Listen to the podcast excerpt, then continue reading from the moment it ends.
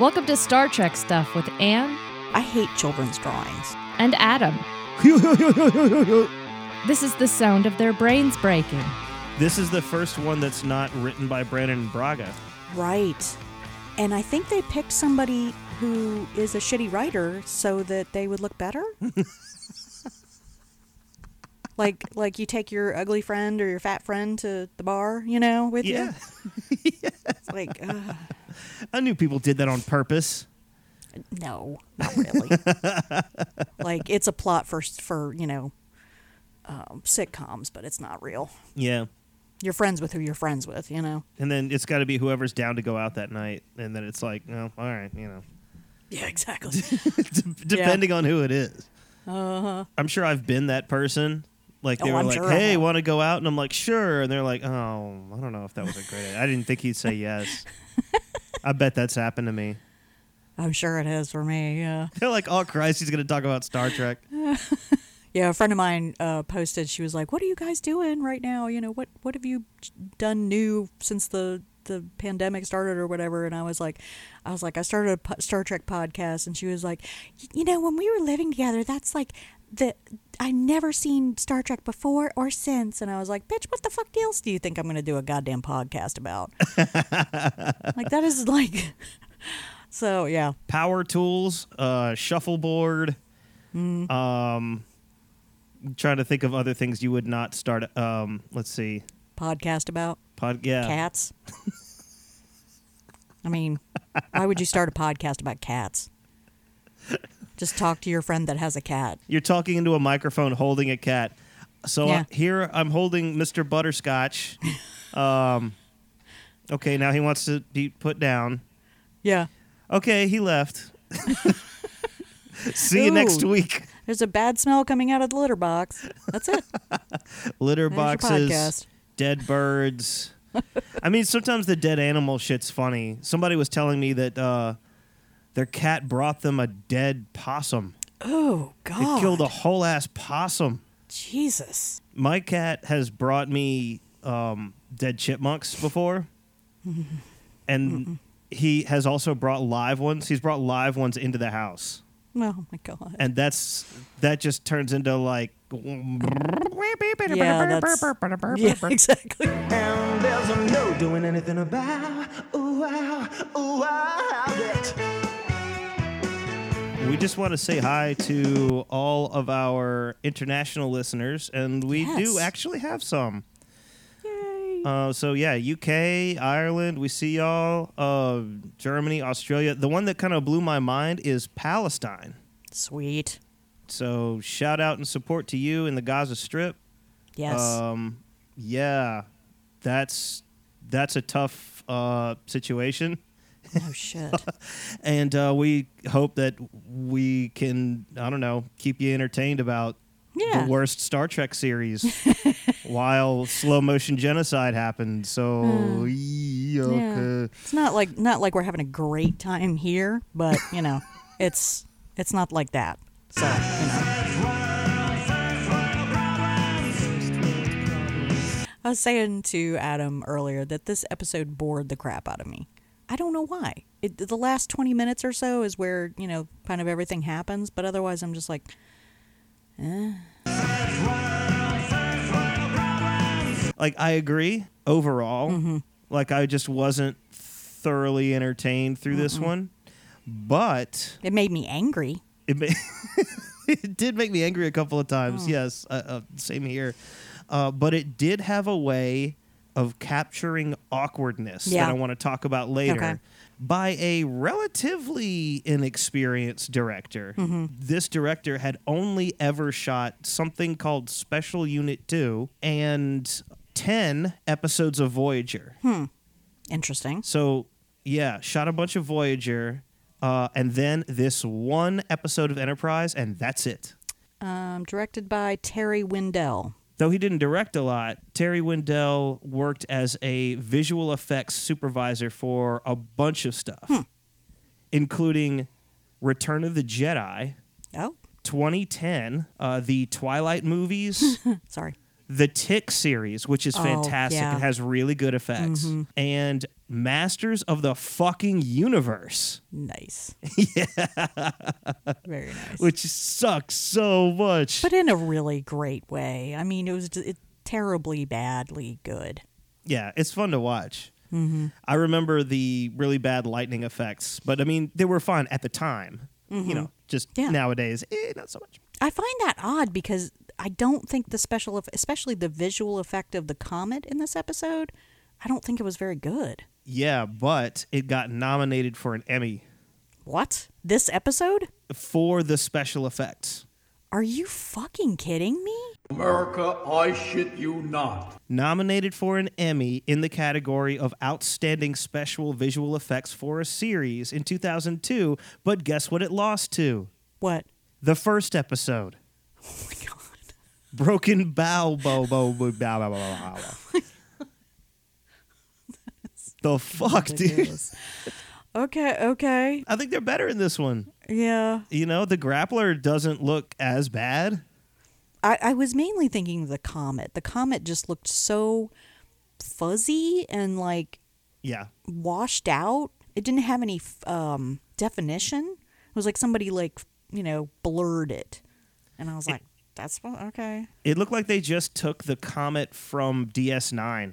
Mm-hmm. From the intro of DS9 and just slapped it into this one. And they were Yeah. like, yeah, I mean, I'm sure they made some more effects or whatever because they shot it at different angles. Different but colors and stuff like that. Yeah, but otherwise, yeah, just yeah, looked like it was pretty much the same one. I was not impressed. This was like 2001. So, Mm-hmm. so we open up in the mess hall. Mm-hmm. And Phlox and Trip. And it looks like it's really cute because they've got like little kids' drawings. Yeah, and I can only assume that they printed those out. Yeah, that was weird. Well, they obviously didn't get them mailed. So they they have a printer. Nah, Oh. USPS is so fucking sick in the future. We have solved Obviously. our current USPS crisis, and they are fucking rocking it. Uh, Pony Express of the universe. Fuck yeah. So, and Phlox is like gonna hang one in sick bay, and I'm like, why? I'm so I'm sorry. I maybe I'm just an evil fucking witch, but I hate children's drawings. I'll get you, my pretty, and your little dog, too. I, I they're fucking terrible. I'm saving that. I don't want a fucking shitty ass drawing hanging in my fucking office where I have to see it every day and be like, oh, that space is terrible. Ooh, God, you know, I'm no. Oh my god, that's amazing. Okay, hear me out on this. Okay. I used to uh, be in charge of the art shows at uh, the Grit in Athens, Georgia, and Oh. the art shows were all they were were uh, we would find someone local. And uh, they would put up art around the uh, around around the restaurant on the walls. Mm-hmm. Yeah. and they'd be up for like um, a month or so, Right. or a couple of months. I forgot. Anyway, uh, I was I was not very good at this. no, I don't have a great eye for art, but I would just be like, all right, well, it doesn't look like shit, so put it up. Yeah. But uh, the most popular art show and everyone's favorite was the annual, and I turned it into biannual kids art show. God. So we would do, we would get the. we would get uh, the kids from the local elementary school, and uh, they would just have cute kid drawings or whatever, and they'd put it up in kind of very little simple things and hang them up and everything like that. It was everybody's favorite Yeah. because kids just draw stuff for fun, and it's just sure, fun. sure. And there's no uh, pretension. Sure, there's no um, whatever. It's just I went to art school. Allow me to destroy your gallery. Bullshit. Bullshit. Derivative. That I love. I absolutely love. Um, That's just the air conditioner. I want it. It's everything. it has a sort of purity to it. Hmm. And you can't get mad at it or anything like that. It's just, you know, the kids aren't. Up. And also, you know, it brought in a little bit more money because of the Sure. parents, the families would come in and see Their kids, the kids' kids' art. art, up Yeah, on the yeah, yeah. walls, and you know, If it were my kid, I'm sure I'd feel differently. But I don't have one, so I don't give a fuck. You know? So, I'm like, I like- kids' drawings. when I moved into uh, our, our house, the house that, that we're in now, uh, I had the idea to have a couple of my friends' kids just like I just give them crayons or whatever and be like, hey, just do like this whole section of the wall in uh, the kitchen or something. And I was like, that that could be fun, you know. They could just draw whatever they wanted, and it would be on there, and it would be, you know, really funny or something or cute. I don't know. Mm-hmm. So I ran this by the family that I was thinking of's parents, and they were like, "No, no, no, no, don't don't do that." And I'm like, "What? What? Why not?" And they're like, "No, it'll. They just won't stop. It'll just keep going. They'll do the entire house. You just you can't let Yeah. them do that." It's Yeah. like fucking Well, hell. plus they'll they'll think it's okay in their house too. oh yeah. They'll go home and be like, "Why can't I do it in my house?" Oh, good point. Yeah. Mm-hmm. Leave the thinking to me, Albert Einstein. Yeah, and Trip offers he stops to T'Pol and offers her one for her quarters. And she's like she says they're crude but somewhat accurate. I'm like, "What? Yeah, that was weird. What? That's okay." But then th- there was one that he calls fir- First Contact that was kind of cute. Had like an octopusy looking monster and octopusy has everything. you know, had a phaser out and stuff. And then there's the intensely racist one. yeah. You know, the one that reminds me of like Nazi drawings of Jews or drawings that the KKK make of propaganda drawings of black people. Right. Only it's a Vulcan. Oh my God. That was like straight disturbing, and the the whole like Shit. here here here check this out. It's kind of like the Yeah. if you're vegetarian and you're around somebody they're just like, I want to order a big fat steak. yeah, exactly. Such a shitty fucking thing to do. I mean, seriously, imagine if T'Pol had been Jewish and the kid had drawn a, you know, stereotypical Jew drawing. Right. I mean, that's basically what they were doing. And I don't understand why they don't see that. Yeah. Like, why did the writers not catch that and go, wow, that's really fucked up? Uh, yeah. So that doesn't work. Bad idea. Not funny. She does shoot him. Uh, she is pretty good at the withering, you know, Yeah. dead-eyed look. Uh, But he doesn't. He doesn't get it though. Like he's just like, "Hmm, it's fun. It's fun. Look, you can't do the Vulcan. God, you're such an asshole. Because anything goes in Florida. Come on down and do your worst. Ahab comes over the intercom and says, you know, they've discovered a comet, and it's a very nice comet. Is a big comet. I just don't find it that it's a very big comet. And uh, you know, Hoshi's like, we can name it Archer's comet, and I'm just, I don't know why. I'm just so underwhelmed by this. The there's something about the way they shot it, or the way they directed it, or s- something just does not seem exciting. That's totally fair. Uh, I didn't quite have that reaction. I was just like, Mm-hmm. oh yeah, this would be the e- probably the easiest time that humans at this point could just like fly up to a comet and Mm-hmm. like fuck around with it. Although we have done that. Well, with robots. Yeah, but not like in a ship where we can just like easily True. follow along and just like yeah, just follow the big chunk of ice, man. Let's, let's see Yeah. what it's doing. Yeah. As it sort of fades out of that and it goes into theme, Charles in charge of our days and our nights. Charles. it sort of leaves you with a oh, how nice for them. Like I, Yeah. I, I was just like, oh, pleasant. You're easily impressed. Maybe the music could have swelled or something. Just something just was lacking that made me go cool. Yeah. There wasn't any emotion behind it that like caught me. I know what you mean, but it didn't really like bother me. I was just like Mm, yeah. a little bit weak going into the theme, but you know, Mm-hmm. there's nothing weaker than the theme. So. exactly. So then uh, we're into T'Pol's quarters. Uh, she gets Uh-huh. a message and does not react to it at all. We can't read Vulcan. I thought this was really odd. The type face of the I mean, I realize it's in Vulcan and I can't read Vulcan, but it just seemed really big. But I guess that was probably like they needed to make it look really big in the shot. I don't know. I'm just a picky bitch.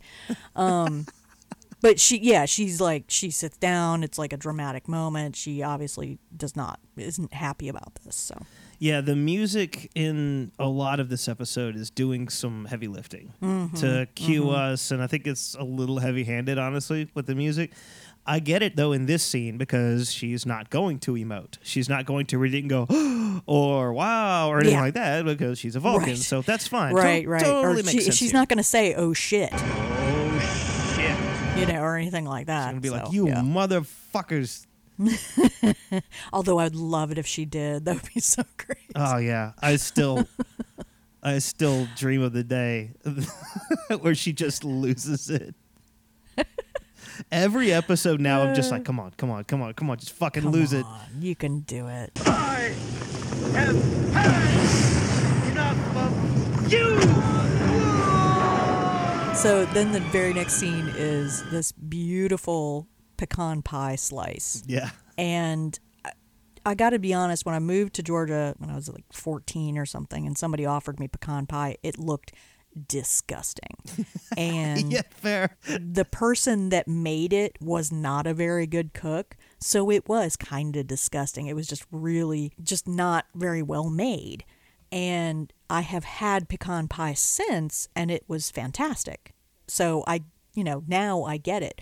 But if I had seen pecan pie, like, you know, if I had seen this, like, when it first came out, I'd been like, oh, gross. It's uh, not the most appealing looking of Mm-hmm. desserts, but there is something very southern comfort food about it. So, yeah, And then he pairs it with a glass of milk.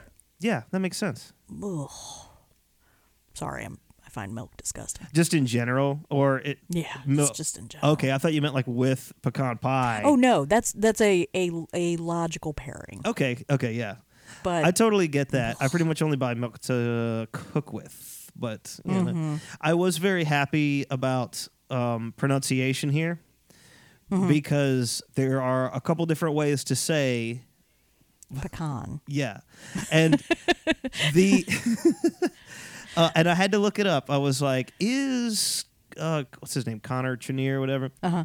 Is is Florida is the actor who plays Florida Man actually Southern? He is not. Right. He's from Washington Right. State, but his whole family is Southern, Oh, interesting. like Southern Missouri and you know the northern part of the South, but very much still the South. Mm-hmm. So I, I remember being just ready to give up on American Dad Right. when in the very beginning somebody goes pecan, like they say pecan. Yeah. and I was like, I can't hear that No, it's really annoying. it is nails on a chalkboard and i cannot hear that like there are some pronunciations that and i realize i'm from a place where we say things weird when they put tv shows with my fellow cajuns on tv Yeah. they have to have subtitles so i get it we're the odd you know Sure, sure.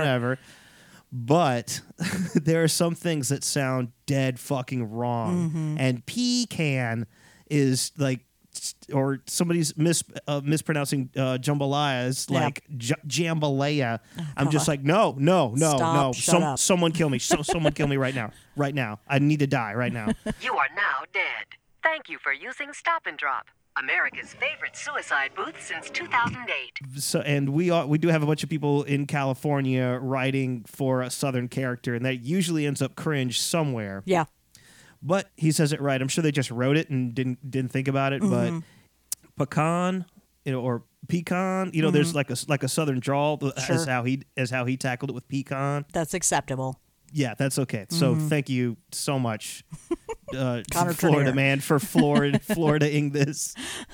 This scene, he's just he doesn't listen to her about anything. He's just like, "Come here, talk to me," and she's like, "No." And I'm really tired. she's like, I don't want to. Yeah. What she does, I mean, she doesn't. It's not like she's, you know, he's forcing her to or anything. But and he, um, he tells her to stay away from some blend that will keep you away for da- awake for days. And she says that caffeine has very little effect on Vulcans, and that's an interesting note. And he says he asked her for his, her company, and she says she's really tired. But then she says she does sit down with him. Yeah, it's because he pulls that. Well, I should be more tired than you. I worked even harder than you, Yeah. which I, I can't stand. Somebody, some somebody did that to me today or whatever. You know, it's just like, Mm. what? You don't know how much sleep I didn't get. Like, what? Do you, and anyway, I I can't stand that whole thing where Yeah. somebody's like, holy holy shit, I'm tired or it's hot or whatever, and Yeah. you're just like, well, guess what? It's uh, everything I did was worse. It's not pie. You know. It's just an asshole thing to do. Yeah, Uh, yeah. I, I just I, I thought he was just real obnoxious this whole thing. Mhm. And then so she's trying to read something. She's like, okay, fine. Mhm. Then she's trying to read something, and he just keeps interrupting her, and that drives me crazy when people do that. Yeah, I'm sitting here trying to like, you see what I'm doing. You see that I'm doing this. Why am Yeah. I talking to you about whatever like your fuck thing is? You know, it, Yeah. yeah. I can just think of a couple different instances where somebody's just yammering at me, and I'm just like, I'm looking at a newspaper, Uh-huh. a giant physical newspaper, Yeah. which doesn't happen that often. Like that's a thing you can't be mistaken for not reading it unless you're like it's an old timey sight gag and it's upside down. Try being a woman on a bus. Oh God. Mm-hmm. Uh, You could have your headphones on, reading a book with a scarf over your face, and some man will be like, "Excuse me, excuse me, can I talk to you for a minute?" Ugh. Or just start talking to you, and you're not even you don't even you're not even aware that he's ta- that they're talking. Yeah, I get it. totally get it. That's But- horrible. Yeah, I'm so I'm so sorry. Do you know what sexual harassment consists of?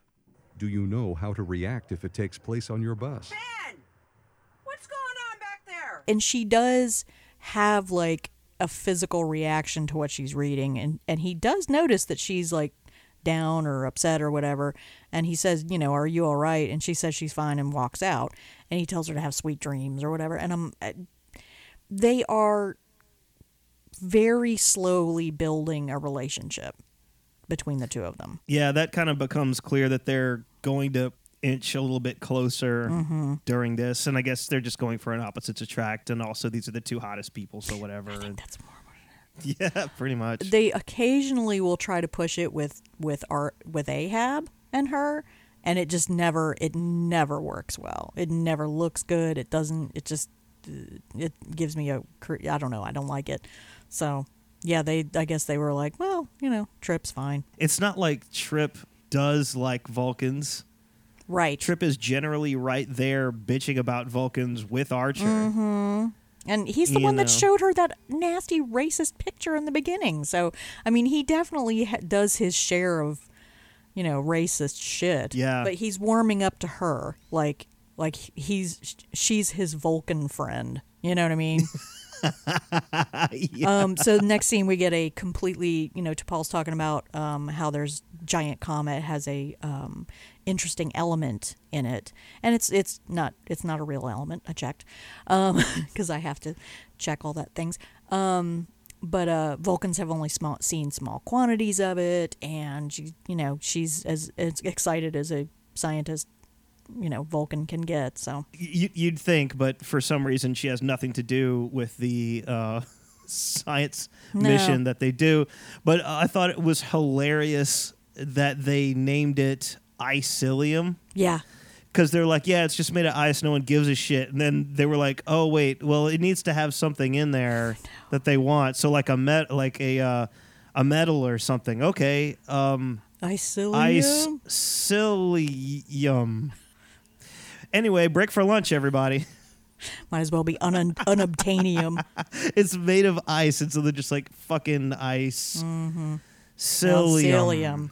That's stupid. Like I I- said, I'm sorry, like- that's lazy. If you're making up an element, like do something. It- uh, they didn't even have to make up something. They could have said, "Oh, we found trace amounts of um, Cobalt." Well, I mean, I was going to say dilith- dilithium, Yeah, but or something. Yeah, you know, sure, yeah, you know, something. It's like ice psyllium. Mhm. C- try again. Yeah. I'm sorry. That's what I mean about this episode. It's like they found a shittier writer than they are, Brandon and Braga, and we're like, yeah, let's let's make them do it. you know, all of our episodes will look fucking great compared to this. I mean, yeah, it's science fiction, but we're much more interested in writing the fiction than in. Knowing about the science. I mean, you can literally study science for weeks before you're really on top of it. Yeah, and, and I had to write the links for a Dale Winton pilot, so we thought. Sod it. Yeah. Last week on Space Trek and Wars. Captain, the little green men have made a hole in the silver wall with their laser thing, and now the space is getting in. Quick, everyone. Put on the special motorcycle helmets for breathing with. We're humans. We breathe air, not space. Yeah, so they're gonna fly down and land on the comet, and walk around on a comet, and I think that's pretty cool. I mean, just thinking NASA like. Mm-hmm. Uh, we've done that with a robot. That was pretty fucking cool. Mhm. Actually, NASA didn't do that. I think that was European Space Agency, but It was kind of a group effort, I'm sure. probably. Yeah.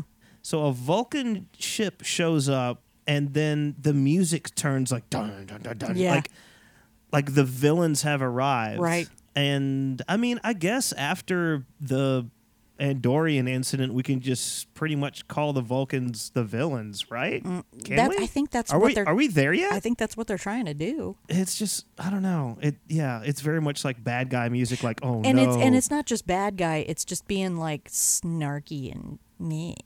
You know, they're like, we saw it two days ago. they hail or hi or whatever who Mhm. somebody does. Anyway, so they get on the FaceTime, and uh, this is a guy named Brannick. V- V- wait, Vranik? Wait a minute, hang on. I wrote it down. I thought it said V- I thought they said Vranik first, and then later it sounded like they said Brannick. So I don't know which one it actually is. it does start with a V. I've got it written down Oh, okay. somewhere. Eventually.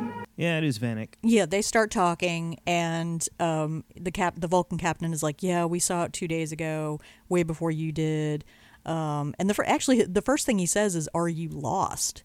Which is so like, it's okay. See, here's the thing: it comes across as really rude and bitchy and mean, but if you're looking at it from the Vulcan's point of view, he's just asking the whole time. Any interaction that uh, Ahab and the the Vulcan captain were having, I was reminded of like when I was in you know junior high school, and I thought everybody was mean to me, and I was super oversensitive, and every I took everything as an affront, you know, or or I, t- I read into every little thing, and you know now looking back on it, I'm like, no, that's just people. That's just the way people were. But Captain, you know, our Ahab is taking every little thing as an insult. It's pretty well established from the very beginning. He's just going to be super on edge around Vulcans. Yeah. And then after the whole thing with the Andorians, I think he's just like, yeah, you know what? Just kind of fuck these guys. Fuck you, fuck you, fuck you. You're cool. And fuck you, I'm out. Yeah, and this guy does not help. This guy does not make it easy. No, this dude sucks. This guy's a t- colossal asshole. Yeah.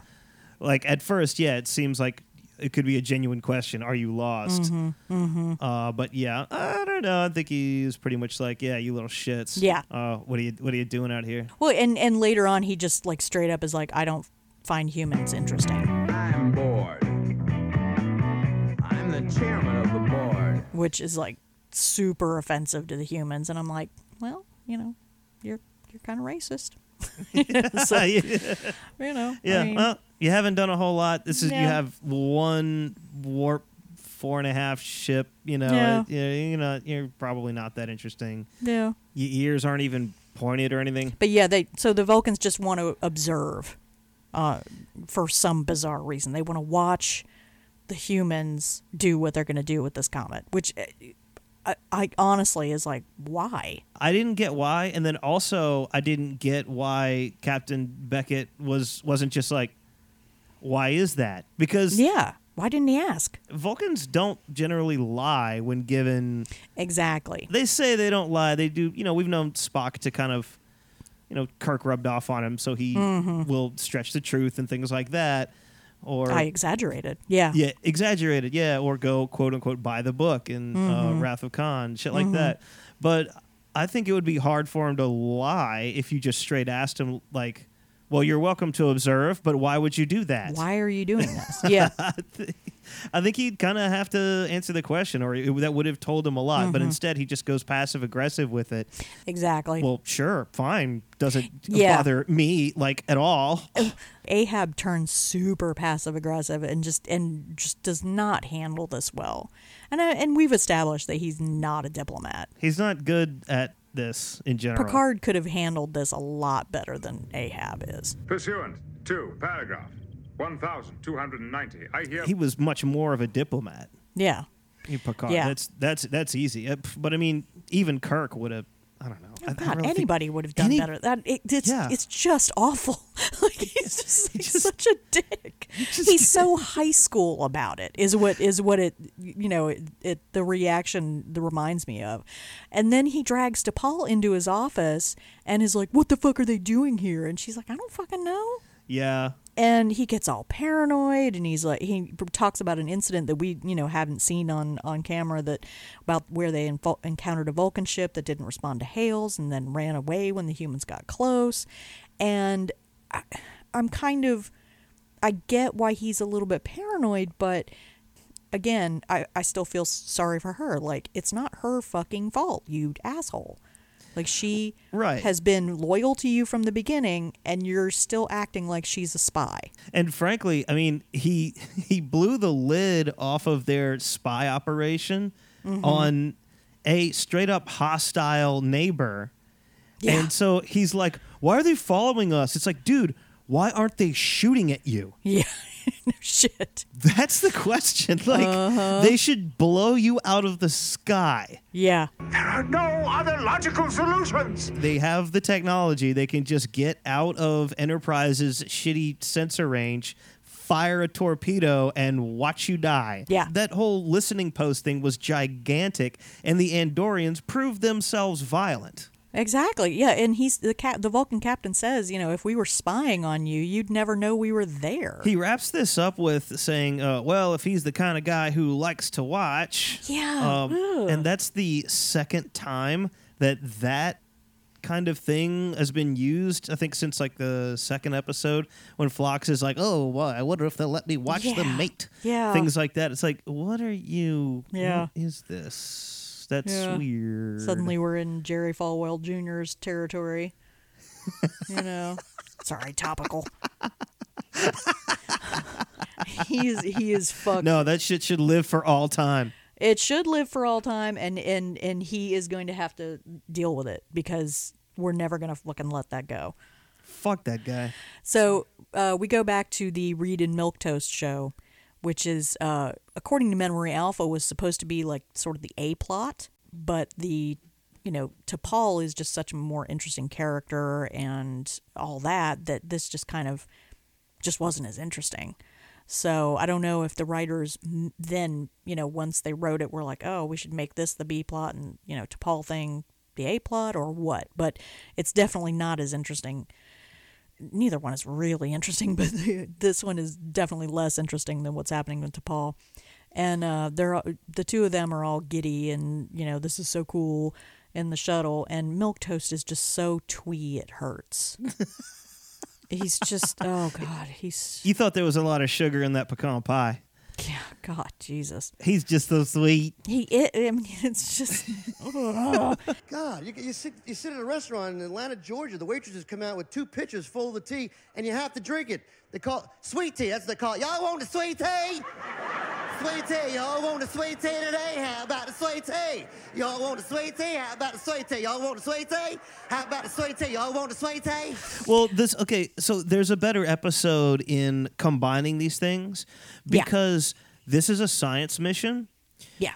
So sure, you need your your pilot to go make a precision landing on Mhm, a comet. You know, that's something that they haven't done before. So sure, that makes sense. Why do you send the guns and explosions guy? oh to- because they did have to do the drilling, and that he did have to blow it up. but it's like a science mission like the drilling into the ice i mean that's what that's what they did in the arctic circle in order to test the amount of carbons and that's how we Mhm. that, that's a big way that we've been able to track the warming of the planet stuff like this Right. this is a legit science uh, operation Definitely. Sure they do have to like set an explosion but i they sort of do i don't uh, but i don't get not sending T'Pol other than okay well we're gonna have her deal with her her personal stuff or whatever Yeah. i feel like there's a way to combine these Mm-hmm. Uh, where she actually does go on this mission. I don't Yeah. know. Uh, just kind of vaguely idea about that, and it would make. Uh, I think it would just make one better A story instead of trying to have an A Yeah. and a B story. What's odd to me is how long the trip on the comet takes. Like it seems like it takes them like 4 hours just to be set up. You know, it's really it, it the timing is just all kind of wrong on, on I don't this know. episode. I think I think that's I think it's difficult to get a lot done in EV suits. Uh, if you Yeah. ever watched spacewalks, it takes them like ten minutes to tighten a couple oh, sure, but these are much better EV suits. Yeah, yeah. I Yeah. mean, the bulkiness of they're they're not much less bulky than the ones that we have now. When you look at the Mhm. things or whatever. He and did- I, I tell you who agrees with you though is uh, the guy that played Malcolm. Right, He's- right. He said that it was a murder. It was like ten Yeah. days in those suits or something Yeah. like that. Just like it took forever to shoot that, and they're stuck in those big. I'm sure very hot and uncomfortable suits. Oh God, yeah, they look like they're just made out of plastic. Ugh. Yeah, and evidently, um, Milk Toast is kind of milk toasty in real life because he said that um, some of the stress was due to Anthony Montgomery's energetic and talkative behavior. I just kept. And and then What and then the one time fuck? exactly, yeah. oh my God, It's what really the hot in here. Dominic, isn't it hot in here? It's hot in these, Dominic. It's so hot. They need like little fans and stuff. Yeah. Can I get another fan? Uh, hey, what do you want to get for lunch? You want a Coke? I want a Coke. Wait, don't drink anything because then we have to pee, and it takes an hour to get out of these to pee. I said shut up.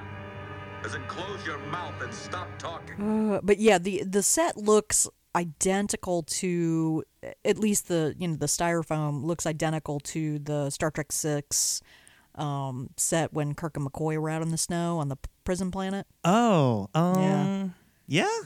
I didn't I think. mean, I, I got it's got to be pretty hard to fake snow, very hard to fake snow. you know, Yeah. because it doesn't. I mean, it, there's no way to make it look quite right. Real snow, no matter how low the lighting, kind of sparkles, and this does not. You know, the, this has no sheen to it. The ice is just, you know, supposed ice is just real flat, you know, matte looking. So it, In- it you know, it just doesn't come across well. But I mean, you know, In Star Trek Six, were they on a location or was that? the scene where they were around the fire and the um um Iman turned into Kirk. Killed one. Something escaped. Now that's convincing for both. Yeah. That was a set. Yeah, that makes sense. Okay, that's fine. All right. I guess like I was thinking like the the wider outside shots. oh yeah, and- that, that was that was on location. okay. Yeah, that that's But that was all second unit, you know. I doubt they had like the actors on there or anything. Yeah, like when they get there and then the one-eyed guy is like, "There are no guards. If you escape, Yeah. you die." And wah ha ha ha ha. Yeah. because Yeah. it's cold as shit here. Right. I will say I have been Travis, where he's like, "I've only seen snow twice in my life," or whatever. That's that was me up until like you know like three or four years ago. Right, right. Yeah, I had a I had a friend in high school that I would uh, drive to high school every day, and he came out one day. He was from Texas, and he had lived in Louisiana before that, and he was like, "What the fuck is all this on your car?" I was like, "It's frost." He was like, "Whoa!" And I mean, he just broke his brain, you know. Yeah. And I was Yeah. like, it's frost, man. You know, just get in the fucking car. It's cold. So you know, I mean, it, and it was you know, frost is very pretty, but but like yeah, he was completely you know blown away. And and that year was they, we did have a blizzard, and he was you know in heaven. yeah. No thanks. I'm good. I it it has pretty much stopped snowing here. It used to snow like once every couple of years. We get a, l just a Mhm. little bit. and everything shuts the fuck down. Yeah. I lived right by Prince Avenue, which is a, a road, like a thoroughfare or whatever, and you just heard uh, sirens constantly because people didn't know how to drive in it, so they just like smashed into each other. And so there were just wrecks everywhere because people were like, I can drive. I'm 22. I'm not, you know. Yeah, the logic seems to be I need to get there faster so I don't have a wreck.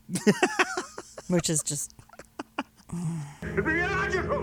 Illogical! Down in engineering, Trip asks Hoshi to look some look at something that turns out to be hidden messages from the Vulcan ship to T'Pol, and he takes it to Ahab, who automatically in his racist head is all, "This must be proof that she's working for them."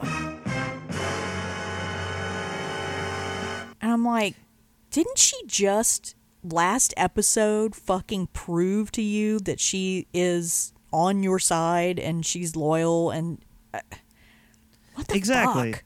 She all yeah, we went through this. She Yeah. took the blanket, the whole bit. You you felt bad about that and then what? Forgot? He just doesn't learn anything. Dumbass. Things don't seem to stick with this guy. He's like memento. but yeah, so he has Hoshi decrypt it at top priority. I'll do a little benefit of the doubt kind of thing here, and that maybe he's not so much suspicious of her Sure. As he is of he's definitely suspicious of the the Vulcan ship and how they've been shadowing him and stuff because for some reason he forgot everything that happened last episode. Okay, maybe he's interested in what they are sending her. Yeah, it's more about what they're sending her. Like, uh, Okay. I think Trip talks him into being suspicious of her. Well, he's yeah. but I don't know if we're there yet in Archer's mind that he's like, Right. okay, she's causing a problem. Right. It's more, it's more uh, okay. The something the Vulcans are trying to send her something. Eh, well, Trip says it looks like she's having trouble keeping her promises, and I'm like, dude, Yeah, what the fuck? I'm just of the mind like no has he has no hesitation, no thought of talking to her, asking her what's up. He just immediately is like decrypt it so we know what's going on. it's like oh it's out of order. Like this should have Yeah. been before the Andorian incident. Right, right, maybe. That's a very good possibility. Yeah, because he would know exactly why the Vulcans are following him. Mm-hmm. Uh, he would not be suspicious of T'Pol after the Andorian incident. Right. That's very possible. I don't know if this was written out of order or aired out of order, because networks will do that sometimes for whatever reason. Uh, but yeah, this seems like this should have gone before the Andorian incident. That would make a lot of sense. So Hoshi's going to work on that message and get back to him. Yeah. So Hoshi has something to do this episode, so that's Right. cool. Right. We now go to the scene on the bridge. Yeah, I can't decide if this is the dumbest thing I've ever seen or uh, if it's just genius. I don't. I can't. I can't decide. Here's what it is: filling time. Ah, see, yeah. The episode had to have been underwritten because this just keeps going and Mhm. going and Mhm. going, and it has no purpose and does not drive the narrative forward. Yeah. It also answers questions that we already know the answer to. Well, I don't know. I don't think I knew. Wait, hold on. I'm trying to think. Remember. Yep, you're right. Yeah. It answers nothing. Mm-hmm. okay, well, the good thing is we now know that the kids in an Irish elementary school now know how the toilet works Yeah. and the universal translator. Mhm. Yeah, it just keeps on going, and I couldn't so figure out why it was here. And then I was just like, "Yeah, the only thing I can come up with is they were They just short on time. time. Yeah, this is the kind of scene that you cut 1st Uh-huh. for time. Yeah. So if it's here, They they really were starved for time. Yeah, and he and and it- Yeah. he's in full youth pastor mode. And he talks about the hydroponic greenhouse, and I'm like, where the fuck is that? Why, why haven't we seen that? right? Yeah. Then, like, you know, everybody snickers and hilarity ensues about the poop question. He called the shit poop. Then they go back to, you know, the comet.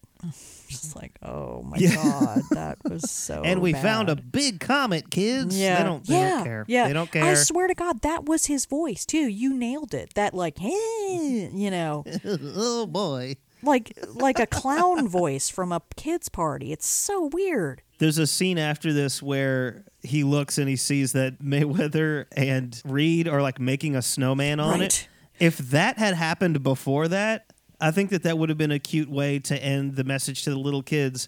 We landed on a comet and we made a snowman on Right, it. You right, know, right, right. that could have been a sweet little. well, Yeah, mm-hmm. kids would like that instead of just like we found a big old rock. Yeah. and they're just like, all right, you know, whatever.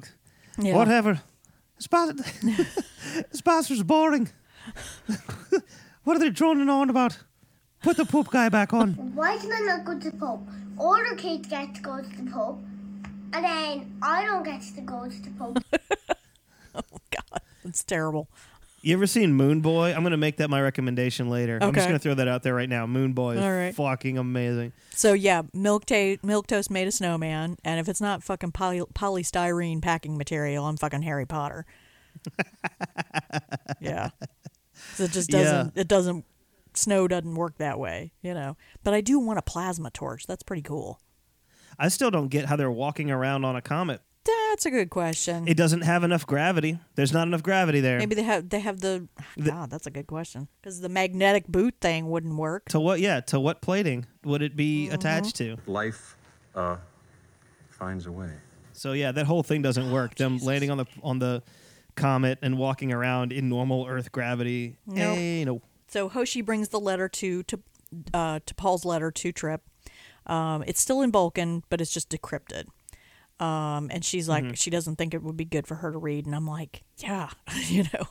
And but Trip doesn't have any pol- you know problem reading it. I mean, of- or of course, as he should, he feels like an asshole. Here's the thing. In this situation, who do you give an encrypted message to? Right. Your security guy. Yeah. Why is your security guy doing a science mission? Why is your engineer doing? Yeah. This doesn't make sense. I, I can't think of a reason to do this at all. One, Trip answering the question about the toilets would have been funnier coming Yes. from Reed. Right. Because he's so buttoned up, like give give him an awkward question to answer. I know it's it's more of an engineering question because Mhm. they're talking about a ship system, but uh, I don't know. It just why is Reed the duck? That's supposed to be Uh-huh. T'Pol, or Yeah. he's supposed to be in touch with T'Pol, like you know, get, sending readings back and stuff like that. But no, she's just like having non feelings uh, about uh, the letter, so she's busy doing that, so she can't be a Yeah. science officer. No. Yeah, and he he tells Ahab that the letter was super personal, and they complain about being it being encrypted. And Trip is all, I have to tell her, and Ahab is like, why? I'm like, wow, dude, wow. I'm a little torn on that, honestly, because I'm just like, yeah, it's just gonna make things worse. Mm-hmm. She's gonna feel embarrassed. I'm a little torn because my my instinct would would also be to be like, man, I gotta like come clean about that. I didn't mean to do that, but like. But like, also, he shouldn't have looked at it at all because it's a security thing, and just been like, Yeah, I'm waiting until. Malcolm gets back. That's his. That's his job. like, I wouldn't have fucked with that one bit. I wouldn't have touched that shit. No, no, exactly. Yeah, Hoshi why? knew not to touch that Well, shit. For whatever reason, Ahab orders him to do it. Uh, Yeah, it's weird. It's This whole it's- thing is it's just a jumbled. very badly written episode. It's just terrible. It's it's so just so wonky. wonky. Uh, so she's working at the coffee table with this gigantic Swede, um, and yeah, he's, He's a really tall dude. She makes the Viking leave, and um, he tries to approach it as though she's human and would totally understand. Where he's like, "Have you ever done something that you didn't mean to do?" And she's like, "No." Cause I'm a Vulcan. Her no in that was incredible. It was so funny. Like she just looks at him and goes, No. and then turns back to just doing what she was doing. Well, she considered it. She really, she did like think about it, but she, She, was thought like, about it for a no. second and then just no. it goes back to it. I, like, I kind of wanted it to end right there where he just stands there and then Yeah, though. okay, and then he just backs away because it's so funny. She just nails that. Uh-huh. She's so good at the deadpan. She, yeah, she Uh, is. she's proven that in in previous episodes, and she does it in this scene too. Mhm. Because then he finally like he's still go well. You know, uh, you ever herp 'em when you derp, and then Yeah. you, you dare, and then she's finally just like fucking what? Yeah. and then it just does not go well No. at all. And she's rightfully pissed, and she's like, and she has perfectly good reasons why it wasn't sh- sent through proper channels, like they said, and and she's like, I have other letters in my quarters. You can read those too. You know, I'm like lol. and then Ahab calls her away to sing and and wants to invite the Vulcan captain for dinner. T'Pol, so she has Florida man come up and just go Mhm. like, "Hey, I just invaded your privacy. I know about your thing, you know, your personal shit. And she's Mm-hmm. just like, fucking hell. And then, like, Archer's just like, hey, hey, let's do this really bad idea. Help me with this terrible thing. Yeah, and then make him go away. I, I'm putting it on you to make this Vulcan captain leave. And she's like, Her job sucks, dude. Yeah. Which also makes where this episode goes later not make sense. Uh huh. So, yeah, so he's like, all right, help um, help me with this terrible idea. And then Uh-huh. so she has to. Oh, and and during that scene, the whole time he's walking back and forth in his ready room, and he he has to keep ducking his head o- under the bulkhead. So it looks really fucking. St- it looks like he's a duck. Like he like ducks his head and then brings it up, and then ducks his head, and then why in the fuck? Who the fuck? Do, why this guy Terry? What's this fuck? What the fuck, dude? Yeah. How did The- that? I, I I literally mean, have no pacing- words. Pacing makes sense, but Sure. pacing in this uh, scene doesn't make sense. Right. All they had to do though is switch the two, switch the two people. Have T'Pol come over to the desk, um, and be in the the lower part of the room so that she's you know under the bulkhead. Have him go to the middle part of the room where he doesn't have to fucking duck every second, and then have it. You just just switch the fucking view. He could have stayed seated and had some kind of nervous, like he's like flicking a pen on and off or something. Could have been anything. it could have really. been anything, but th- a really weird choice. Really weird yeah, choice. it's it's very odd. And second time, I think in this episode, we've been in the captain's office. Yeah, and the- there is no Porthos. God damn it! this show without Porthos has very Uh-huh. little redeeming value. All right, y'all need to up your Beagle quotient. Not enough Porthos. Not enough dog. I hit the thumbs down button because there's just not enough fucking Porthos. this is actually one of my favorite things is that she goes to Phlox with a fucking tension headache, and I'm like, God, how many of those does she have? Like, I'm I'm not in any way surprised at that. In my notes, I have in all caps. Of course, T'Pol has a headache. exactly. I've got a headache this big, and it's got Excedrin written all over it. Oh my God, he tries. He Phlox tries to get her to open up, and you know she and she's not going to. He tries. To, he tells her to talk to somebody, and then he gives her you know a painkiller. And like I said, what seems like four hours ago, they finally go back to Reed and Milk Toast, and Reed says they're about to set the charges and explode them, and they've added Vulcan ears to the snowman, He told them to get rid of the whole thing because Yeah. it's embarrassing before. and they added Vulcan ears to it. so fucking stupid. It's just it's, These two are just fucking. Uh, these- I this mean, is the Beavis and Butthead of this uh, episode. They're just like. uh,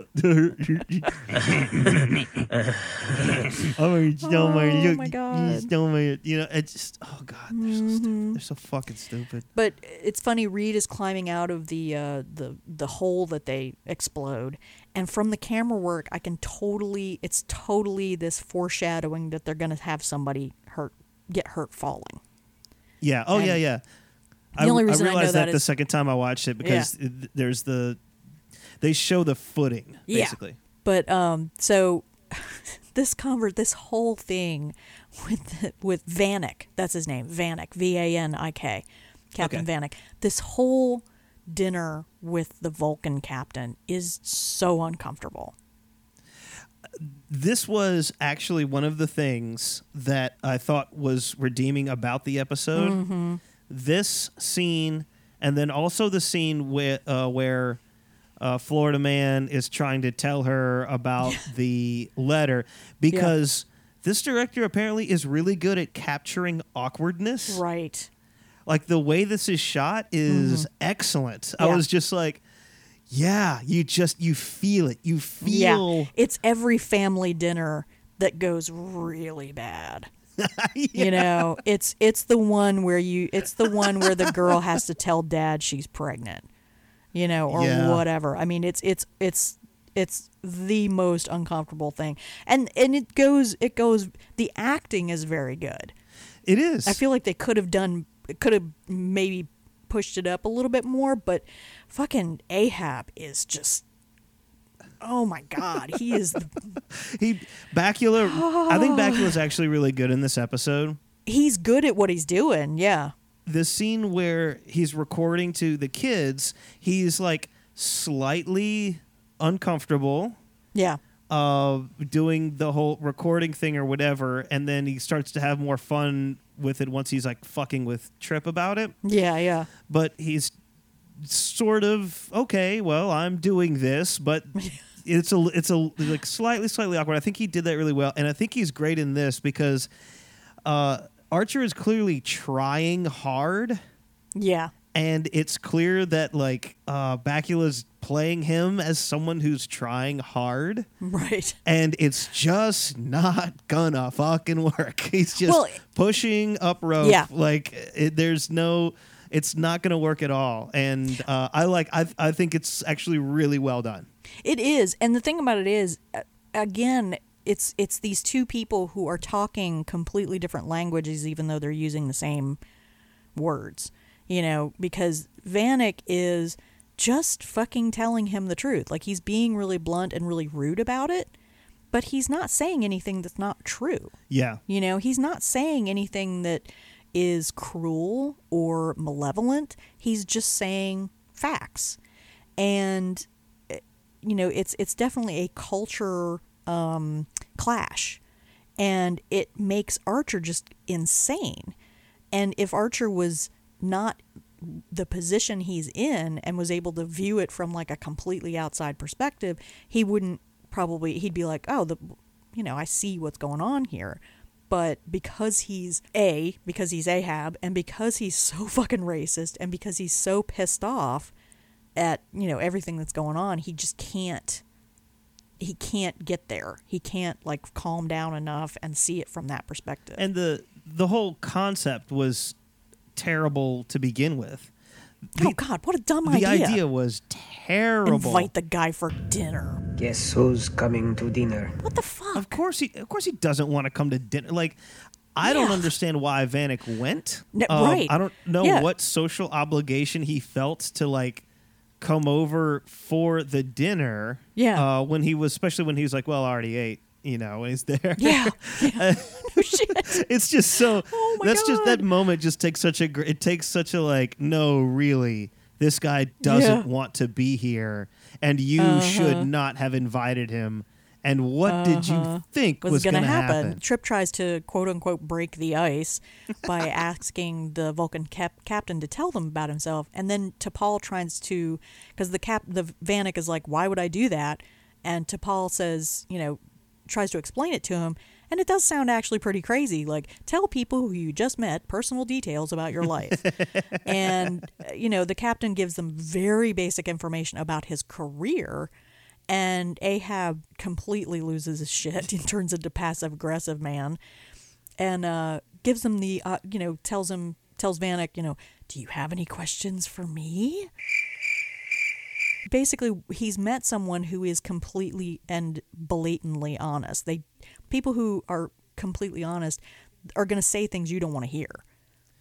And the Vulcan captain doesn't find humans very interesting. Well, the question that he's trying to figure out, which he could just ask, and he sort of Ask, yeah, does. just fucking He, he. Mm-hmm. does, but the way he does it is wrong. Instead of saying like, since you have no interest in us Mhm. and you have no interest in, In this this comet, comet, at all, yeah. or what we're doing. Why are you here observing us? Like, there's Mm-hmm. no question like that. To which Vanik can respond, dude, you blew the lid off of our listening post against the Andorians who like to just show up and beat up monks. Like what? Why do you think you can just go like Yeah. run around and like do whatever Yeah. you want after that? This sort of cowboy diplomacy will not easily be tolerated anymore. We should be shooting at you. Yeah. When Archer's finally like, all right, fuck out of here. And the, the Vulcan guy gets up and he's leaving. He turns and says something to T'Pol. I don't know if we ever find out what this is, do we?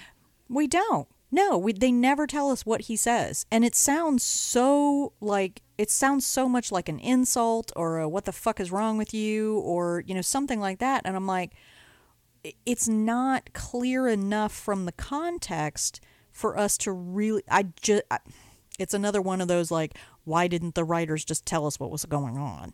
And he has like a red shirt fucking show him to the airlock, which I thought was really good because it was so insulting.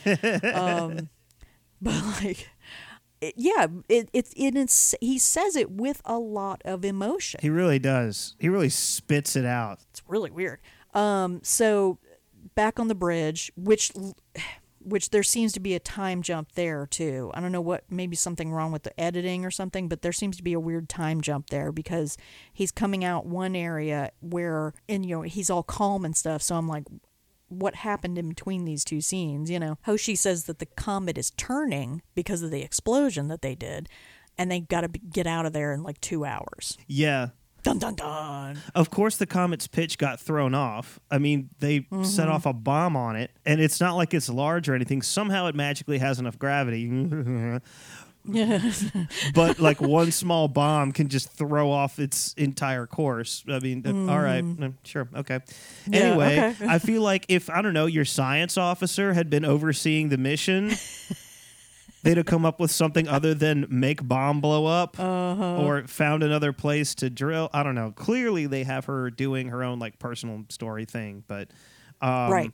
I think it would be more interesting if she's stressed from that and trying to not show that she's stressed from that while she's doing this. Sort your fucking life out, mate. Right. But right. yeah. Anyway, uh, so Bring the conflict to the story. yeah, exactly.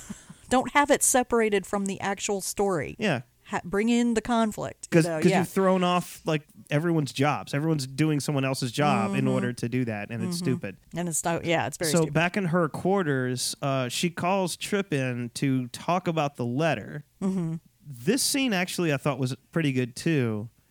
Yeah.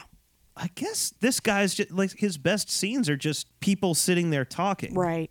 Right. I think he's. I I guess he's more of an actor's director, Two shots. which is weird Mhm. because the guy is uh, like uh, had. Um, actually, he passed away, so maybe let's not you know shit, shit on him too much. Um, sorry. Um, Oh, sorry. yeah, sorry about that. Shame. Shame. Shame.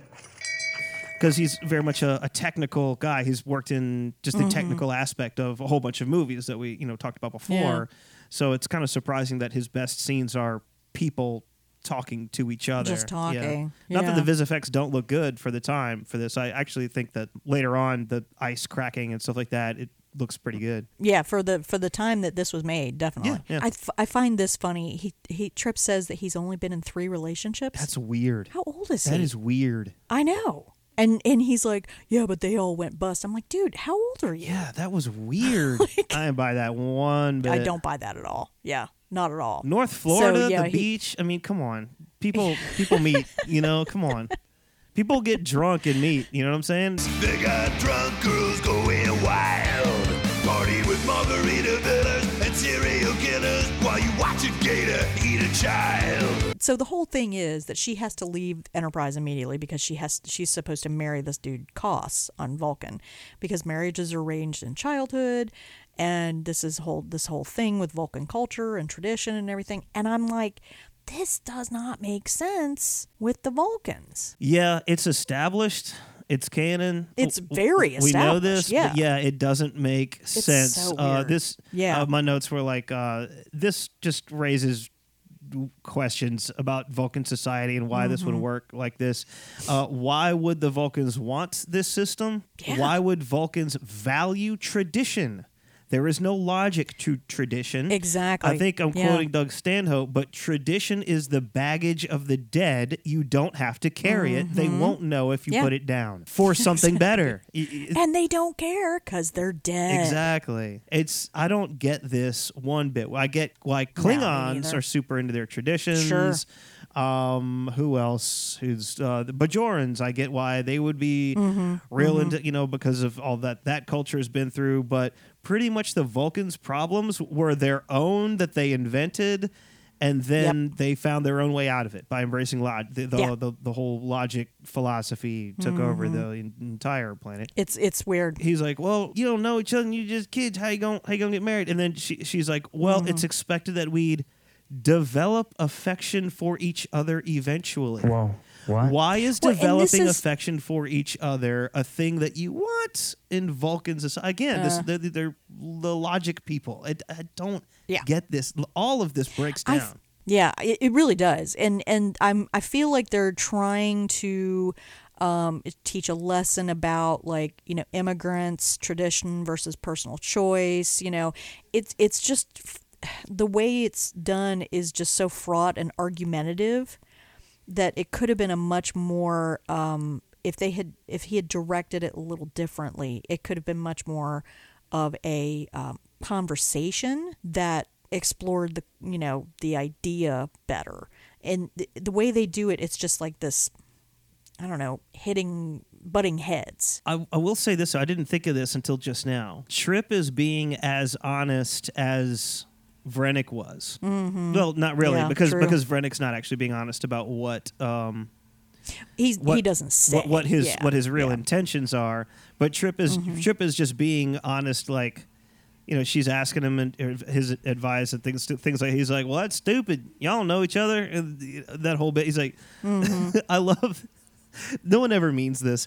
"Oh, I respect your customs, but you know that's fucking stupid. Like I I Yeah. respect your thing, uh, but it's like no. But, that means yeah. you don't because Yep. it's stupid for whatever reason, uh, or you, or Yep. you you believe that it's stupid for whatever reason. You know. Yeah. Honestly, I don't think his advice was like bad. No, but it's not. Um, it, they just don't explore it well because it's such an argumentative conversation. They don't. It doesn't come to any kind of real conclusion. It's this. I mean, it's basically they they the way they do it over and over again is T'Pol has to learn. Yeah. Yeah. She's wrong, and T'Pol has to learn. there has been no reason given as to why she would want to stay at all.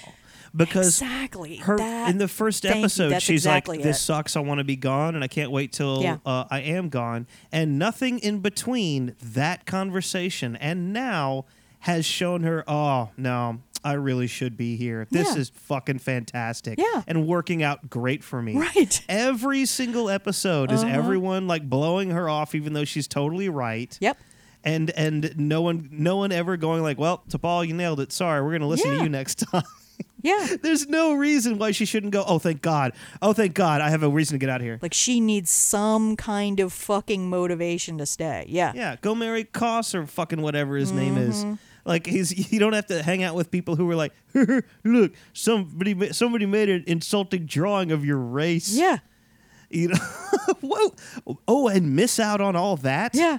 And miss out on like you know the humans who smell bad and have shitty tech. and and oh, and invade your privacy all the time and shit on all your tradition. Yeah, it sounds great. They have n- not yet once given her a reason to even think that they value her. Not at all. There's there is nothing that indicates well. I'm I may be going against tradition, but I'm really making a difference here. if anything, she's keeping them alive. That's it. Yeah, I guess. And it's like, why keep them alive? They're idiots. Yeah. Like, what? Who gives a shit? Just be like, okay, I tried. I did that whole thing. I just, I can't fucking take this anymore. exactly. Take this job and shove it. I ain't working here no more. So none of this works. none of this makes no. sense. Uh, so back on the comet, uh, Travis, uh, her, hey, you called it. You saw it. Uh, Milquetoast Travis hurts his knee, his knee. trying to climb out. Yep, Mhm. yep. I do want him. I wish he had sweared or you know cussed or something like that, but he didn't. He's just good little boy. Oh yeah. He's so sweet. And they, so they've got to escape the sun. The sun is coming. Mhm. They should have left immediately. Uh, as soon as they were like, "Fuck, the sun's gonna burn us alive in two hours." I'm sorry, but Let's two go. hours in EV suits is Uh-huh. not that much Uh-uh. time. Like, get out of there. Yeah. As soon as that happens, you just go like, uh, "All right, this, this no, we're we're out. We're we're done." It's Mm-hmm. not like, "Oh, but we have to get this ore in order to." Uh, get this needed supply to some colony, or else No, they yeah. will all die. It's Yeah, just like no, we want to like look at the at the uh, at the metal named Mhm. ice metal or whatever they called it. Eisillium. Eisillium. Fuck you, man. Eisillium. Go get fucked. Eisillium. Yep. Get the fuck out of here. All right. Anyway, yeah, so no, they gotta. Yeah, danger time. We got to get to danger time. So Mhm. the ice starts cracking, and Mhm. which looks pretty cool. Like for the time, hey, you know, Emmy nomination. Yeah. Um, and looks pretty cool. the thing that sucks in the directing though is that they keep stopping to look around at their imminent doom, and then they keep moving again. They go, "Wait, Oh. it's still cracking. Better stop and take a gander." You good? Yeah, I'm good. Okay, Okay, let's, let's keep, keep moving. Uh-huh. You know that doesn't happen. I mean, yeah. I have been on uh, a lake of ice, Mhm. and was the the first time I'd ever done that. Mhm. And as soon as I heard, I was by myself, and as soon as I heard like a noise from the ice, I was like, "Fuck this!" and I ran away. I was like, "I'm fucking out of here." Oh god, yeah. I can tell you that ice skating on on like a frozen lake is not as good as you know an ice skating rink, definitely, because a, a frozen lake doesn't have a uh, fuck. What are those called? A, a zamboni. Zamboni. Machine. Yeah, ice skating on a on a lake doesn't. There's no zamboni for that. So it's definitely not as good. Yeah, eh, makes sense. hmm It's a lot bumpier. So they get into the ship and then turn on the engines. Engines. Ah, Oh, oh, man. God. Guess what? You blew it. Even Hoshi's Oh sitting there like, even I knew not to do that shit in space on ice, bro. Like, what are you doing? Oh my god. That's when you go. That's when you start to turn the thing on. They go, wait, wait, wait, wait, wait, wait, wait. That's not a good idea. Yeah. Hold on. And Milquetoast says later in, in like a, the next scene or whatever, he says we shouldn't have turned on the engines, and I'm like, duh. You blew it. They should have just said, uh, "Sir, uh, the ice is going to break. Uh, can you Can you use just the use grappler?" the grappler right now instead of waiting until we fall into a fucking crevasse? You know. It's so fucking stupid. Yeah. Use the grappler. Yeah, and- and- they're on ice that's cracking. Why would you turn on the giant plasma heat everything up boxes? And I assume at this point, any halfway intelligent person is is can tell you where the story is going. At that Yeah. point, um, Ahab takes the helm away from a dude that doesn't have a name. You're not gonna die on the planet, guy. I'm not? What's my last name? It's uh, um, Nobody knows. You know why? Because my character isn't important enough for a last name. Because I'm gonna die. Five minutes in. Guy, you have a last name. Do I? Do I? The guy doesn't trust his staff much. does he? Evidently not. Yeah, the Vulcans offer to help. Uh, Ahab is like, "Fuck you, you're jerks," um, and he keeps trying to get closer and closer and closer. And they get one grappler to connect, and ahab's like, "Reel them in, like they're fucking fish or something." Yeah. Uh, uh, predictably, the shuttle gets wedged in because the grappler is dumb, and it's a dumb thing. Their grappler is bad, and you should feel bad. oh. Yeah. Yeah, it falls further into the ice, and they're like, "Oh no, um, this sucks." Because, Yep. ob- yeah, obviously. Um, so T'Pol, is like, for fuck's sake, listen to me. Yeah. This one time. Yeah. Before you get people killed. Yeah. You dumb motherfucker, and let the Vulcans help with the magic lifty beam. Yeah. She has to tell him that she has to be like, Vanik is expecting you to say no. You should prove him wrong. Right, Captain? You know, like she's That- talking to a yeah. fucking child. it is horrifying that that is the tactic that she has to resort Exactly. to instead of your two se- like you have two senior officers that are going to die. Mm-hmm. They're going to die like uh, on a frozen ball of ice. Because of your fucking pride. Yeah. Are you fucking kidding me? Yeah, it's unbelievable. Like that that's what she has to do. Yeah. She learned her lesson from Trip Yep, in order yep. to Yep. to get Archer to learn his lesson Uh-huh. uh, in a stupid way, kind of. and it's awful. It's all just awful. It's, It- it's oh. so bad. So the Vulcans tractor the shuttle out of the chasm as we knew they would as soon as as basically as soon as the the shuttle goes down the chasm I'm like, "Oh, okay. You know, you know what's going to happen and the Vulcans are going to have to save them." I don't know. Uh, part of me thought he was just going to be like, no, and then actually pull it off barely and go, Right. see, see how great Yeah, I yeah, am, yeah, or whatever. yeah. And then and then the Vulcan guy would have to be like, hmm, it seems these humans are more resourceful than we thought. Harumph, and then Right. turn and leave or something. Like, I honestly, I thought that's where that was going. I didn't think that the Vulcans were actually going to pull them out. I thought it was going to be like, uh, Captain, we can save them. And he's like, No, I have grit and determination. do it. and- yeah, and then he does, and then I go, "Oh fuck, this is awful." Yeah. you know, but but uh, so I honestly was a little bit surprised Yeah. that they that they did it to where Archer has to uh, back down and swallow uh, his tongue. Trip tries to poke at the the Vulcan captain, trying to get the specs for the tractor beam, and gets told it's classified. And I'm like, why did they? Again, also, why did they do that? That seems weird. Um, Right. And T'Pol asks, you know, she she asked. This is weird. She asks to send a message to the Ti'Mur, the Vulcan ship to send to Vulcan That's done like solely for, for the yeah audience benefit. because of course she does because a it's the lesson she learned b otherwise Mm. the enterprise would already be on fire and explode if she left, and C because it would be dumb to drop a main character this earlier in, early in the series. Was this ever in doubt? especially like your eye candy character. Gotta get rid of it. makes a hundred percent uh, sense for her to be like, um, I'm out of here. Yeah, but no, nope, nope, nope, nope, nope, nope, nope, nope, nope. Oh, Christ. yeah. Her whole like, f- well, f- you're free to choose, and you Yeah. choose, and you're free to choose thing or whatever, which goes back to oh, I forgot about this. The um argument that her and Trip have Uh-huh. he, when he's like, well, maybe subconsciously you you wanted to stay here anyway. Yeah, and. She's like, that implies that my subconscious mind makes my decisions. Guess what? It does. Uh-huh. Your subconscious mind does make your decisions. That is how your brain works. Yep. But I doubt whoever wrote this knew anything about neuroscience, and most people don't. That's fine. Right, and I barely do. I just you know read things here and there. Yeah. But I'm not not uh, exactly an expert in the field. Sure. But yes, that's how your brain actually works. The last shot is her sitting meditating with a piece of pecan pie, not eating it. She's just sitting there staring at it because there's no fucking way that an extra actress in that costume could eat that fucking pie. When Trip brings up the letter initially, Mm-hmm. it's on the bridge, like in public. Yeah.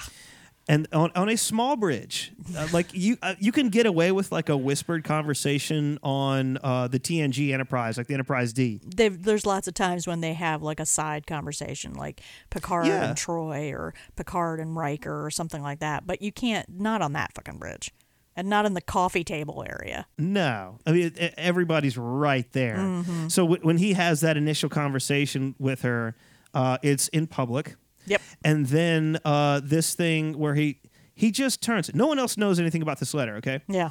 uh, he turns to her and he's like, "So I guess you're packing your bags and you're leaving, right?" And the, it, was- wait, what? I mean, and no one reacts to this because no one else knows about this at all. He hasn't. He Uh-huh. hasn't told anybody. There's, you know, she cer- certainly hasn't. So he he just says this like out loud. Yeah. Like anyway about your life changing decision. Right. Uh, herpa derpa derpa. And she's just like, uh, no, I'm gonna stay here because I hate Uh-huh. myself or something. I Yeah, don't know. obviously, because I'm, I'm fucking masochistic, I'm gonna stay here. Yeah. So that sucked. That was yeah, awful. it's a terrible episode. The next episode is really one I hate too. I'm sorry to say, but you know, like I said, Alright. yeah, yeah. but I committed to to this for you, the fucking listeners. May there be much more of you in the future. We do it because we love it. Honestly. We do it because we want to love it. Yes, exactly. We love Trek. We, We love want Trek. to love Enterprise. Yes. There are enough really great episodes and parts of this show that it is worth going through the really shit episodes like this one and the next one to get to those really good ones. Um, there's one coming up that's absolutely one of my favorite pieces of sci-fi ever. Awesome. So, I'm so glad you yeah. said that. I'm so stoked. Yeah. So Killer. Definitely, it it, it is worth the um, slogging through these shitty episodes. So And we've we've always found something Oh, in the yeah. episodes that we liked. Absolutely. Uh, even all the ones that we've hated, we found, oh well, you know, this was cool. This Mhm, was like we were talking about. The effects in this are good. Uh, Mhm. the direction I think around the um, awkward moments and stuff are Mhm. good. Anytime jo- Jolene Blalock is doing funny deadpan Yeah. is good. She's great. Uh, yeah, she's fantastic actually in this whole thing. Yeah. Now to think about Yeah, it, she she's, really she's really good in this episode. So that sucks for her Yeah. to be. oh, God, that's got to be the worst for an act for an actor. You're doing re- a really great job in a bad episode or something. Yeah. Ah, you because just nobody can do what yeah. you can do you know i mean it's it's the actor is i mean that's why so many actors go into directing and stuff like that because they know they see the other side of it and they want to do something better you know so Yeah. um so All right. band names Let's close this shit out. Uh, band names. Christ. I didn't give myself enough time for band names on this. that's okay my band name Um, was T'Pol saves everyone all the times and time and continues to get shit on that's my band name Still a better band name than "And They Will Know Us by the Trail of Dead." oh yeah or I wrestled a bear once. is that seriously a band name i wrestled a bear oh god jesus Yeah, I thought they were kidding. And I, I was like, no one named their band that. And then I found it, and I was like, Oh, holy my God. shit! oh my god! Oh. So, what did you say your recommendation was? non-Trek recommendation? I recommendation. gotta come up with a band name thing. Uh, well, let me talk about my recommendation then. okay, I'll think of a band name later. Um, I'm not gonna think of a band la- name. Just go for a recommendation. Okay. Um, my recommendation today is uh, a YouTube channel. Um, it's called LEMMiNO. I'm not sure how to pronounce it. It's L E M M I N O. Just let me know. Um, Okay. Or, or let me know is shortened. I don't know how uh, how he meant it, but basically what the channel is is he takes um, interesting, uh, weird prob you know experiences or problems or accidents or something like that, and breaks it down very logically and very skeptically. So Ah. he talks about he does like a 20 minute video about the lost colony of Roanoke. Um, he does a 20 minute video about uh, the Dyatlov Pass incident, which is one of my f- uh, something that I've always found very fascinating was the Dyatlov Pass incident um, in Russia, and he uses a lot of research and really, really um, gives it a, a good going over. So I, I cool. definitely recommend him. I'm gonna go for band name. I'm gonna go with Boomer Snow Ah. Because right. like he he'd never really seen snow, and I feel like it just it sounds kind of like a cocaine reference. And anything that's like vaguely like a drug reference sort of like Yeah. thing, uh, often works out, especially for cocaine. That uh, the band, the Powder Room, is one of the best bands that Athens ever produced. Sure. It is a great band. Yeah, it's a great band name because it's, it's sort of a cocaine reference. So you know that's that's pretty good. Yeah. So I'll go with Boomer Snow. All right. Um, yeah. My recommendation I mentioned earlier is Moone Boy. Moone Boy was a series on Hulu. It was fairly short lived. And it was uh, created and produced and uh, guest starred Chris O'Dowd. Who I like. Who I like. This show, it's kind of like an Irish Calvin and Hobbes Nice. except live action. So this kid, he lives in like a small town in Ireland and he has an imaginary friend. And his imaginary friend is Chris O'Dowd. Nice. So he's just kind of his buddy who appears and stuff, and it's really funny. Um, it's sort of like a Malcolm in the Middle, Mhm, like an mhm. Irish Malcolm in the Middle, but there's a big Calvin and Hobbes like Nice. um, influence in it. You can tell just because of the imaginary. Yeah, friend. yeah. He's basically Hobbes. You know, um, this kid who's sort of written to Mhm, be like his mhm. younger self. I think is sort of the sort, sort of basic character, and the kid is just this little wide-eyed like Yeah. doofus. Like he's great. He's so funny. Mhm, mhm. Family friendly-ish. I don't know. Close. Yeah, if it's got a kid you know, in it, Wouldn't want like little kids to you watch know, it. kind of usually, usually. I mean, Yeah. unless you're talking about like horror or something, you know, it's usually at least minimally uh, family friendly. So yeah, Moone Boy. It's M O O N E. It isn't that popular of a show. I don't know why it didn't take off Mhm, really, mhm. but uh, everybody who's seen it Loves it. So cool. Yeah. All right. Moone Boy. That's mine. Okay. Hailing frequencies are open. I think a really good thing would be to focus on charities and people doing some good work. So if anybody out there has a charity that they think is really fantastic, maybe something we haven't heard of. Yeah. You know, we've all heard of like the Red Cross and um, Doctors Without Borders. These Mm-hmm. are all good things. But uh, maybe there's something local to you that you'd like to get a little more attention to. Yes. Maybe try and get some donations their way.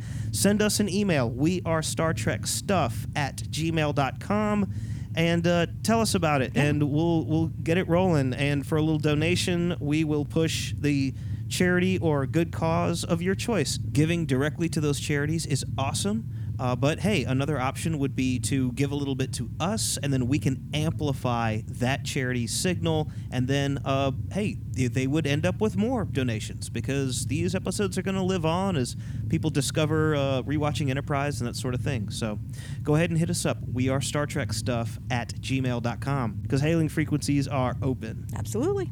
Also, uh, I've got a few audiobooks that are out there that I've narrated, and one of them is called The Holocaust Saviors, and it's on Audible. Really great, uh, short book, but full of these really fascinating, uplifting stories about how people rescued other people during the Holocaust and saved all these lives. And it's just a good, sort of uplifting story for dark times, and I think people could use that. So, The Holocaust Saviors is on Audible. All right. Live long and prosper. All right, Black, Black Lives, Lives Matter. Matter.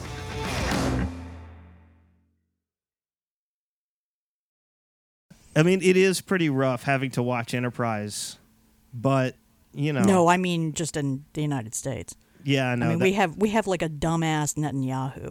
Yeah, that was the joke, but oh, uh, oh, I'm sorry. Fucking hell. uh-huh.